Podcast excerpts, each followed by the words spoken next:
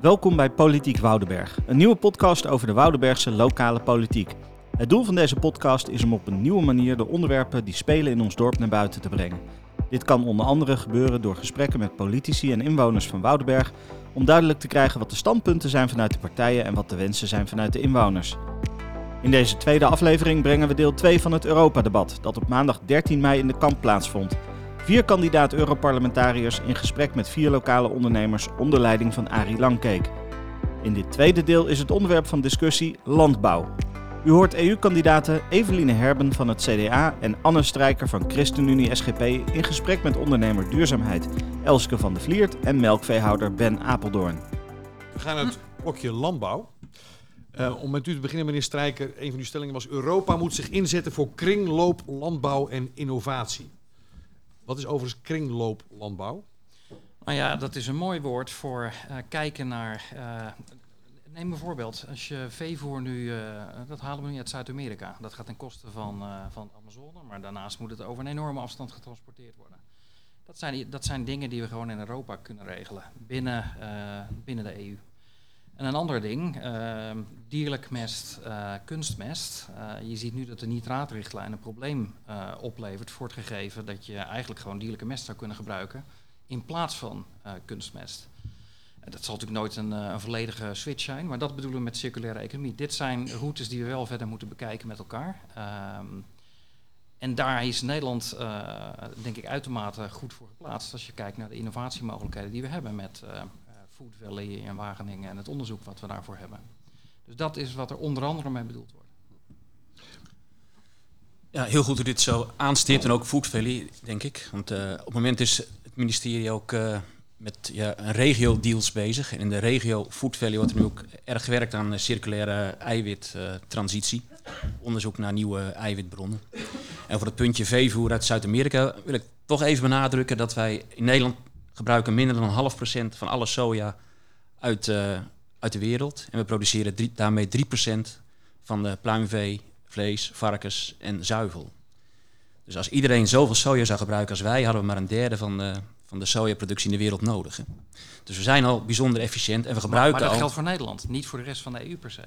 Nee, maar als iedereen zou doen wat we in Nederland doen, Precies dan hadden we maar een derde van, uh, van de soja-areaal in de wereld nodig. Omdat wij al juist in Nederland, omdat we heel veel voedingsindustrie hebben, wij gebruiken al bierborstel, wij gebruiken al uh, perspulp, wij gebruiken al uh, ja, heel veel reststroom. De, eigenlijk de wereld komt kijken naar ons hoe dat moet. Dus op, op, op circulaire ja, veehouderij zijn er grote stappen gemaakt. En die worden vaak inderdaad beperkt door, door wet en regelgeving. Ja, dat, en dat zouden wij dus graag met jullie hulp willen uitrollen in, in andere lidstaten. Uh, want dat is waar denk ik een stuk voor de toekomst ligt voor heel Europa. Ja. ja. Maar dan wellicht, wellicht vanuit uh, uh, best practices. Waar ik, waar ik soms inderdaad altijd een beetje huiverig voor ben, is in Nederland hm, kunnen wij heel erg met de Nederlandse vlag zwaaien in Europa. Van wij doen het fantastisch en volg ons. Dat werkt niet. Dat hebben we ook gezien met de pulscore visserij. Dus um, maar ik geloof wel heel erg in, in best practices en uh, nieuwe technieken toegankelijk te maken, ook voor, voor andere lidstaten. En dat zou voor, voor mij de weg zijn naar een, een kringlooplandbouw in Europa. En niet via regels. Meneer Apeldoorn heeft gezegd in de stelling: Nederland moet zich niet meer profileren als exporteur van voedsel, omdat 80% van deze export de EU-thuismarkt betreft. Ja, dat klopt. U denkt al groter dan Nederland. Nou ja, uh, we zijn een, een provincie uh, in Duitsland, zeg ik wel eens Nederland. Uh, onze thuismarkt ligt op twee uur rijden. Noord-Rijn-Westfalen 18 miljoen consumenten die onze eieren en, en zuivel consumeren. Er kan een vrachtwagen kan twee keer per dag heen en weer om daar een, gewoon een lokaal distributiecentrum te beleveren. En om dat als export te bestempelen, dat ja... Wat is het nadeel dan als je dat als export, legt dat eens uit? Nou, nou met nou, Mark Rutte is er ook wel eens heel trots op dat wij de tweede exporteur van de wereld zijn. En na Amerika, maar wij zijn alleen de tweede exporteur van de wereld naar Amerika, omdat we zo'n piepklein landje zijn met heel veel buitenland. Kijk, Frankrijk, Polen, Duitsland produceren allemaal veel meer zuivelvlees en eieren dan Nederland. Alleen die eten dat lokaal of ja, in hun eigen land op. Kijk, onze consument eet het ook lokaal op, maar dan Europees lokaal. Er wonen gewoon heel veel ja, kapitaalkrachtige consumenten ja, dichtbij Nederland. En wij zijn toevallig goed in die voedselproductie. Dus wij produceren gewoon voor de lokale supermarkt. Die ligt dan toevallig in Frankrijk of in Parijs of, ja, of, in, of in Duitsland. Dus dat exportverhaal, er wordt ook heel vaak, uh, het, dan komt vaak die import van die grondstoffen komt er dan bij. En zeg ja, we, halen het, het, voer uit Zuid-Amerika en we, we, exporteren het vlees naar China. Ja, dat is gewoon niet waar. Dan gaat het vlees naar China. Ja, dat zijn de, zijn de oren en de, de poten van de varkens die we zelf niet opeten. Wat we zelf niet lusten. Wat we zelf niet lusten. Dat gaat naar Azië. En, en, en een klein gedeelte echt exclusieve kazen of uh, dure melkpoeders, die gaan nog een keer weg. Maar het, ja, het gros, want ook 80% van onze export die blijft gewoon in de EU. En de Europese Unie is onze thuismarkt, daar moeten we trots op zijn. En daar moeten we gewoon voor werken. Dus we hebben heel veel belang bij de Europese thuismarkt. Meneer Strijker? Ja, hierop reageren. Kijk, de cijfers uh, zijn zoals je ze net schetst. En uh, ik denk, denk dat dat een hele waardevolle bijdrage is om, om, om goed, te, goed te kijken naar van hoe zit het nou feitelijk in elkaar. Neemt niet weg uh, ja, Nederland is een klein land als je kijkt naar de hectares. Um, en daarom blijft het natuurlijk toch wel een bijzondere uh, uitgangspositie die we hebben. En dat is wel waardevol om voor ons voor te blijven inzetten. Um, en het mogen zo zijn dat Polen en Frankrijk uh, uiteindelijk misschien in massaproductie net zoveel opleveren. Maar als het gaat om innovatieve landbouw, heeft Nederland toch echt wel een, een, een, partij mee te blazen. En dat is waardevol in de discussie in, in Brussel. Nee, dat klopt. Want zie je, als je vooral naar de intensieve veehouderij kijkt, of de veredeling zeggen we ook wel eens, vlees, varkens, vleeskalveren, kippen, zijn we hier in de Geldersvallei goed in. En daar mogen we ook trots op zijn. En dankzij die veehouderij zijn er ook bedrijven in de, ja, de toeleveranciers, de eierverwerkers, de, de, de stallenbouwers, die zitten er ook omdat die boeren er zitten. Dus dat is heel veel werkgelegenheid. Ik, heb me een keer laten vertellen dat in Barneveld zit heel veel, uh, ja, toch meen 3000 banen die verbonden zijn met de primaire veehouderij. Maar in Nijkerk zitten een paar duizend banen verbonden met de verwerking van dat voedsel. Dus er hangt veel aan vast aan die, die boeren die dan op het primaire bedrijf misschien maar eh, een paar honderd uh, eh, FTE's zijn in de gemeente. Maar er hangt veel aan vast. We hadden het over de prijzen en de winsten die je uh, maakt. Tenminste, dat heel veel winsten wegvloeien naar andere partijen. U zit, uh, als mevrouw hebben, naast meneer Apeldoorn. Uw stelling was dat het landbouwbudget moet effectiever worden ingezet en boeren moeten een eerlijke prijs krijgen. Dus u bent het eigenlijk met elkaar eens. Wat ik me afvraag, hoe wilt u dat bereiken? Nou ja, hoe kunnen boeren een eerlijke prijs krijgen? Dat is waar we het, waar we het net al eigenlijk even over, over hadden. Um, de, de, supermarkten werken met hele grote inkoopcombinaties. Uh, en zijn bijna geen partij uh, om uh, tegenwicht aan te bieden in, in onderhandelingen. Um, ik zie uh, in, de, in de tuinbouw is daar een groot verschil tussen uh, groente en fruit, wat toch meer bulkachtige uh, goederen zijn. en de bloemen. Bloemen is gewoon een hele andere markt, zit heel anders in elkaar. Um, maar bij groente en fruit zie je, ja, dat, dat, dat is gewoon heel erg lastig. Ook kan je dan wel samenwerken in afzetcoöperaties om wat meer een vuist te maken. Maar dan hoeft er maar eentje onderlangs te gaan en die speelt iedereen weg. Um, en die macht van, uh, van uh, de, de inkoopcombinaties, dat, dat, is waar we het over hadden. Um, het is, uh, de hele mededingingswetgeving is om, om, consumenten te beschermen. Maar hier in die agrarische sector zou je die regels moeten gaan aanpassen om producenten te beschermen. Eens mee, Apeldoorn? Uh, ja, daar ben ik het mee eens. Er is een mooi uh, grafiekje. Ja, we hebben hier geen uh, beeld bij de hand. Maar het is eigenlijk een soort zandlopermodellen. Je hebt heel veel producenten en je hebt een paar grote verwerkers en inkoopcombinatie in het midden. En dan heb je weer heel veel consumenten aan de andere kant. En daar in het midden, ja, daar zit de macht.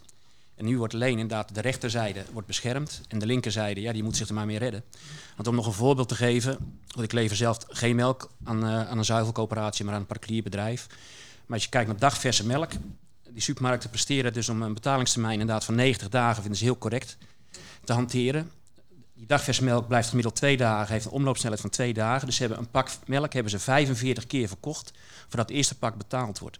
De, de leveranciers. nodig. Nee, de leveranciers financieren de Jumbo. Het hele gebouw, alles. Ze hoeven niet naar de bank, dat doet de leverancier wel. Want ze hebben gewoon van dat pak melk, zeg een euro, hebben ze 45 euro in kas voordat er weer een euro uitgaat om Campina te betalen. En dat is, dat is uiteindelijk, en die moet dan weer een keer die boer betalen. Maar zou de politiek daar wat aan kunnen doen? Ja, luister, dat is waarom ik toch blij ben dat eh, minister Schouten de stap gezet heeft die ze gezet heeft. Door vandaag aan te kondigen dat die wet eraan zit te komen voor de zomer. Uh, dat gaat, als het goed is, echt iets betekenen. Precies voor dit probleem. Want het zit hem in. Ja, zeker. Dit, dit probleem zit hem dus in, in het ontbreken van marktmacht. Het feit dat je nu met een veel te kleine groep landbouwers die discussie aan moet. En daar gaat uh, deze wet wat aan doen. En dat heeft toch ook wel iets met Europa te maken. Dan moet ik wel, hè, daar is natuurlijk al wel de mededingingsrichtlijn aangepast, specifiek voor landbouwers.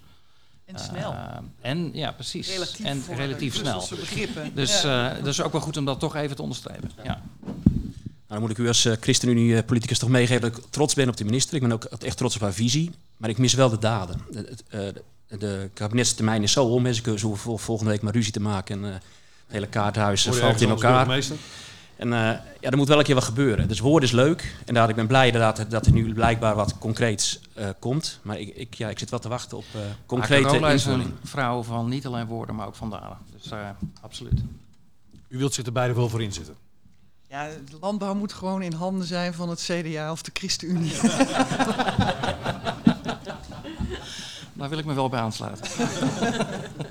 Meneer Apeldoorn, even heel kort, want u had het net over pulsvisserij. Of nee, u had het over pulsvisserij volgens mij. Ik had hem in mijn stelling ook. Dat was een van de stellingen, hè? want uw stelling was Nederland moet meer investeren in samenwerking met belangrijke EU-partners zoals Duitsland en Frankrijk. Om debakels te voorkomen. Dan ging het met name over die pulsvisserij. Ja. Dat is hier niet zo'n interessant onderwerp denk ik Nee. in deze regio, maar Maar ik, ben- ik ben eh, jong, jongstleden september een paar dagen in Brussel geweest voor een ja, bestuurdersopleiding.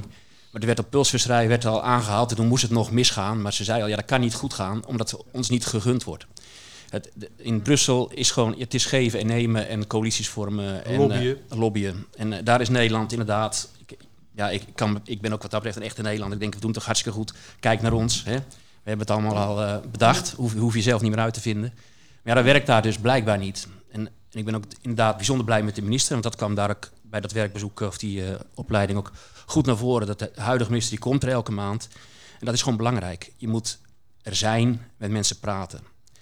En ja, coalities vormen. Dus dat is echt een oproep. Dat is met het vorige kabinet echt finaal misgegaan. En dat heeft eh, ons met, eh, rond de derogatie eh, veel gekost. Rond de invoering eh, van die fosfaatregels even bij koeien heeft dat veel schade opgeleverd. En ik denk eigenlijk dat de pulsvisserij, dat is, dat is ook wel iets van meerdere jaren. Dat is gewoon eh, ja, misgegaan het is door... ons ontglipt. Ja, het, het laat, Ja, het is dom gedaan. Het, het, het eh, laat ook... Ja, ga eerst maar. Het is, het is heel dom gedaan. Ik denk zowel door de, door de sector als eh, eh, door het ministerie. Ehm, omdat inderdaad men, men, men zo eh, eh, Brussel in is gegaan en alleen maar vanuit zichzelf heeft gedacht. En niet heeft gedacht aan het grotere plaatje van jongens, we hebben te maken met eh, Franse vissers, met Belgische, met de Engelse. Ehm, als we dit als gezamenlijk project hadden opgepakt, zowel in de lobby als in, het, eh, in die ontheffingen. want daar zat het hem in. Want je mag niet vissen met eh, explosieven of met elektriciteit in principe. Ehm, dus als zij waren meegenomen in dat hele traject, dan denk ik niet dat het zo was afgelopen. En ik denk ook dat in, het, het was al lastig en het was al zwaar. Eh, maar Carola Schout heeft het toen in haar eentje moeten doen. Terwijl eh, Mark Rutte had hier ook chefzag van kunnen maken. In eh, hele grote onderhandelingen die er ook met Fransen waren over eh mijne, mijnenjagers die daar werden besteld. daar, daar had meer nog ge- gewield en gedeeld kunnen worden in, in de eindfase.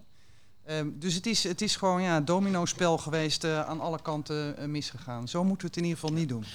Ja, Mag ik er ook iets over zeggen? Ja. Want eh, als we het dan hier over de combinatie landbouw en duurzaamheid hebben, is dit ook wel typisch een voorbeeld van hoe het dus niet moet. Want die, die pulsvisserij die gebruikt ongeveer een derde van de, van de diesel die je met gangbare visserij gebruikt. Het bodemleven, ja. Blijft Ze intact. hebben dus, je hebt ook qua duurzaamheid echt een goed verhaal. Maar dat is dan ook een argument dat gewoon niet telt in Brussel. En dat viel me dan wel echt tegen. Dat gewoon de protectionisme van de eigen nationale belangen. Dus dat, eh, ik ben erg pro-Europa, maar denk je, als dat Europa is, dat dan het, het, het, het, eh, financiële gewin van het eigen land dan toch weer wint het van eh, Dat was duurzaamheid. wat u betreft een slecht voorbeeld. Dat was echt een slecht voorbeeld van eh, Europees beleid. Ja. Nou ja, dat is het ook natuurlijk. Hè. Ik bedoel, eh, ja, ook ik kan er alleen maar aan toevoegen dat dit natuurlijk een drama-dossier is. En dat dit ook laat zien waar Brussel flink uit de bocht kan vliegen. En misschien moeten we ook kijken naar hoe we dat zelf gedaan hebben in Nederland, absoluut. Maar het laat ook zien, als het nou spe- specifiek gaat over duurzaamheid, eh, dat je dan ziet dat zo'n methode, terwijl die eh, uit allerlei onderzoek blijkt dat, eh, echt aan de duurzame kant zit. Ja, dan, dan zie je toch ook dat in de discussie daarover in Brussel belangen het winnen van, van, van wat de werkelijkheid is. En dat doet pijn. Dat is de werkelijkheid. Nou, het gebeurt helaas wel vaker dat er politiek wordt bedreven op basis van emoties en angst. En niet op basis van, eh, van feiten en, eh, en wetenschap. En dat, dat, ja, vind ik heel kwalijk. En eh, daarbij moet gezegd worden, hier is ook een belangrijke rol door een Franse NGO gespeeld. Er zit een heleboel kaf tussen het koren als het gaat over NGO's. Die kunnen zo, ze, ze maken niks, ze leveren geen dienst. Dus wat ze doen is campagne voeren.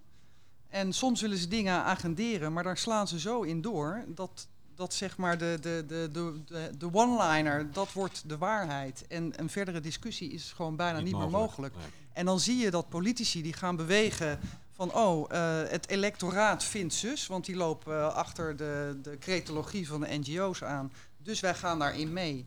En dan krijg je besluitvorming ja, op basis van emoties en niet op basis van feiten. Achter u zit uw collega meneer... Op basis Ja, van chauvinisme. Ja, ja. Nou ja, bij- bij- bijvoorbeeld inderdaad het dossier waar ik net even over had, over die veredelings, nieuwe veredelingstechnieken. Eh, daarvan zitten wij daar heel erg bovenop. Want er zijn sommige ambtenaren die alweer inderdaad met dat Nederlandse vlaggetje aan het zwaaien zijn van dit moeten we gaan veranderen in Brussel. Dat we van dit moet geen pulscore dossier worden. Laten we eerst zorgen voor wat breder draagvlak. Voordat we gaan rammelen aan de, eh, de GMO-richtlijn, dat die misschien ietsje moet worden aangepast eh, links of rechts om dit mogelijk te maken. Achter u zit meneer Zwart namens het VVD. De Popelen, had u nog een reactie willen geven? Ja, u noemde het. is het moment om je weer voorbij. Ik de chef zag eh, even. Toen dacht ik, daar moet ik natuurlijk wel even iets over zeggen. Eh, De verantwoordelijke minister is natuurlijk Schouten. En, ehm, eh, eh, en een, een stelling zegt we moeten meer gaan samenwerken in Europa op dit soort dingen. En, en, wij hebben het fantastisch, eh, goed, goed, goed voorstel deden en Europa nam het niet over. Maar ik denk ook dat we echt naar onszelf moeten kijken en begrijpen hoe het Europese spel werkt. En dan moet je dus dat, dat spel spelen. Dan moet je coalities bouwen. En, en, en, en dat is niet alleen soms samenwerken. Dat is gewoon, gewoon keihard voor de, voor de sector Dat lijkt me typisch En- iets voor Rutte, en- eerlijk gezegd. Eh, nou ja, er zijn eh, deals, deals maken, dingen voor elkaar krijgen. Ja, dat lijkt me inderdaad iets ehm, wat, wat we ook op dit dossier veel eerder hadden, hadden, hadden, hadden, hadden moeten doen. We gaan dit blokje afsluiten. Aan u het laatste woord. Met een oproep aan de kandidaat Europarlementariërs. Ze zijn er nu, hè? Dan gaan we naar de quizvragen. En dan wil ik terugkomen bij de eigen speerpunten die u ook heeft aangegeven. Dat zijn twee hele korte andere onderwerpen. Aan u het laatste woord. Ja, eh, zet u in voor een, eh, voor een level playing field binnen Europa. In ieder geval dat we in Nederland niet eh, ja, meer ja,